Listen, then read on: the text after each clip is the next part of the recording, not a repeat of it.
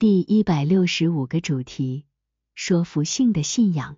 一、伴随着生活中的恶，说服性的信仰随之而来，但这并非救赎性的信仰，因为说服性的信仰是让人相信教会教义的一切内容为真的说服，不是因为真理，不是因为生命，甚至不是为了救赎，他们几乎不相信这些，而是为了利益。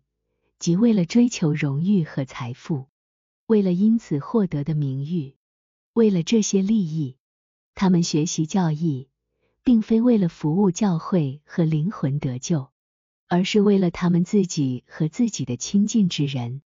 对他们来说，教义是真是假无关紧要，他们不关心这个问题，更不会去深究，因为他们对真理本身并没有什么感情。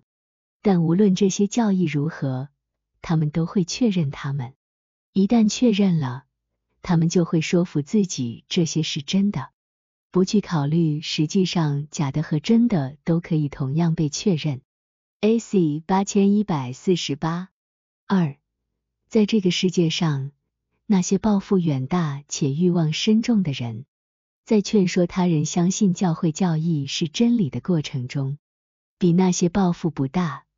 欲望不深的人更为有利，这是因为对于他们而言，教会的教义仅仅是实现自己目标的一种手段。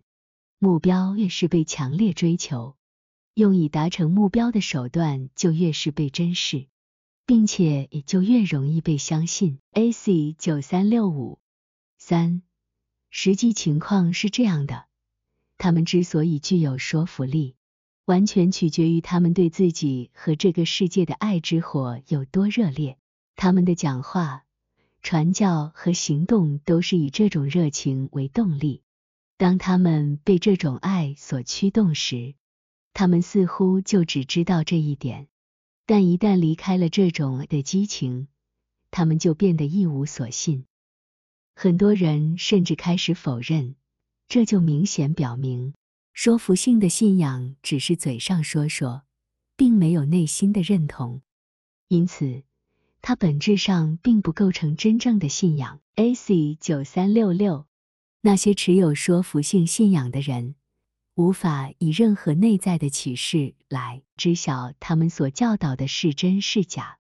实际上，他们也不关心，只要被大众相信就行。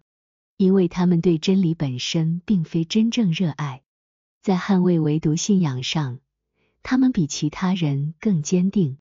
他们将信仰中的善，也就是仁义，视为重要，但这种重视仅限于他们能够从中获得的利益有多少。A.C. 九三六七五，那些处于说服性信仰中的人，一旦失去荣誉和利益，就会放弃信仰。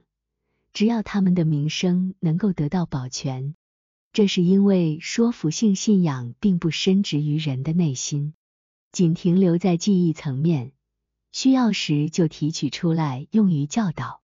因此，这种信仰及其真理在死后会消失，因为那时只有内在于人的信仰会留下，也就是那种扎根于良善之中，已经成为生活一部分的信仰。